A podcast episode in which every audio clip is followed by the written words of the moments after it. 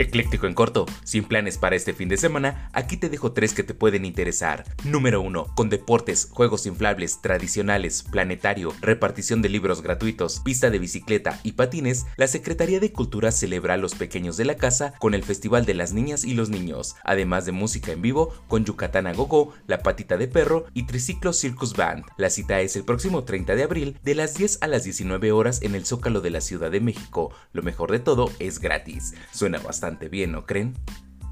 Número 2. Por si te lo perdiste, ya puedes visitar el Barco Utopía, el cual es un museo multidisciplinario con temas de la desigualdad social y económica, además de temas ecológicos y por supuesto un acuario digital interactivo. Lo podrás visitar este fin de semana para celebrar el Día del Niño de las 10 a las 19 horas en el Parque Lineal Periférico Oriente en la Alcaldía Iztapalapa y el acceso es libre. Vaya vaya, esperemos podernos dar una vuelta.